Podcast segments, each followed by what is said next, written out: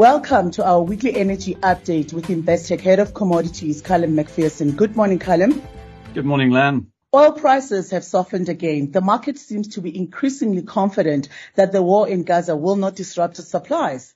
Yes, that's right. And Brent has in fact been close to $84 per barrel this morning, which is not far off the October low of uh, around 83.50. And I think what's changed in recent days, um, in particular, has been the speech by the leader of Hezbollah on, on, Friday, which was watched very closely by the oil market as people trying to sort of get some clues as, as to whether there was a risk of Hezbollah getting more involved in the conflict than they have been thus far, and hence the, the war escalating into Lebanon and, and, and so on. Um, but I think overall the market's drawn quite a lot of comfort from the sort of comments that the leader of Hezbollah made. In particular, he said that Hezbollah did not know of the plans that uh, Hamas had to attack Israel, and, and apparently they said neither did Iran. So again, suggesting it's not a coordinated thing. Also, he uh, sounded content that the role of Hezbollah had been to hold down Israeli forces along the Lebanon border. So essentially just posing a threat to Israel that prevented Israel from deploying all of its forces against uh,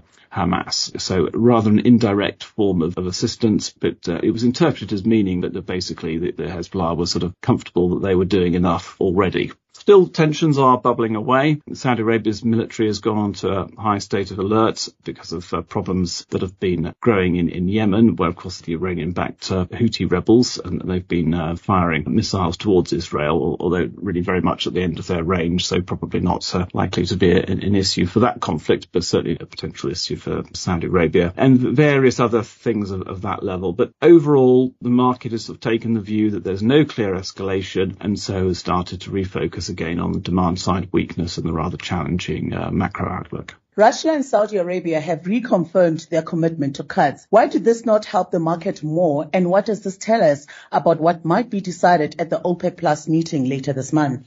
Well, all they did really was reaffirm, as you say, an, an, existing commitment. They said they were going to limit supplies up to the end of this year, and they've just said, yes, we're going to continue doing that. Uh, so really the decision, if they'd made one, would have been to have ended the cuts early, but clearly that would have been a very surprising course of action given the weakness that we've seen in markets, really.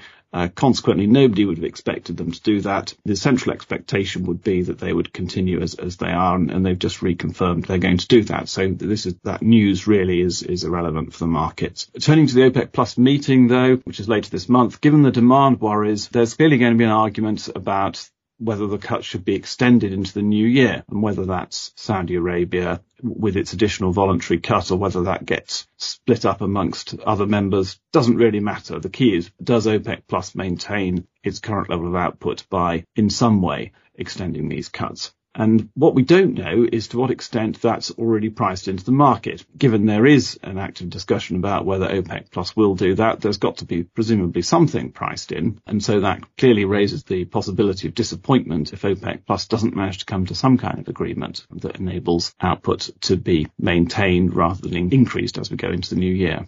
And where might the markets go from here?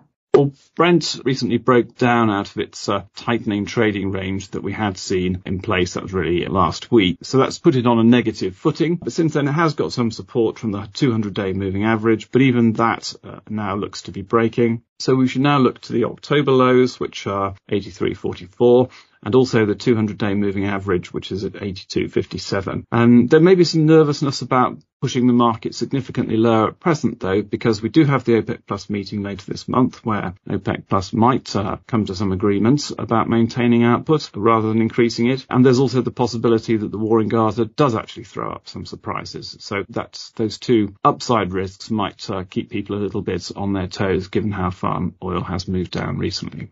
In Europe, gas storage is now almost full. Does this mean the market is in a good position for the winter? Well, it's certainly in as good a position as it, as it can be. Gas storage is now at its highest ever level. It's uh, about 99.6% full across Europe, and uh, it is still building albeit very slowly due to relatively mild temperatures and the fact that prices continue to be relatively high, so disincentivizing demand. Um, short dated prices are starting to soften though on gas and, and electricity. And also there's been a bit of a softening in prices in, in Asia too. So if, if the temperatures remain relatively moderate or to average for the time of year, then it seems that the short end of the curve could come under further pressure given how full um, gas inventories already are. Thank you, Callum. We'll chat again next week. Thank you, Len. Thank you for tuning into another episode of Investec's weekly energy update with Callum Macpherson.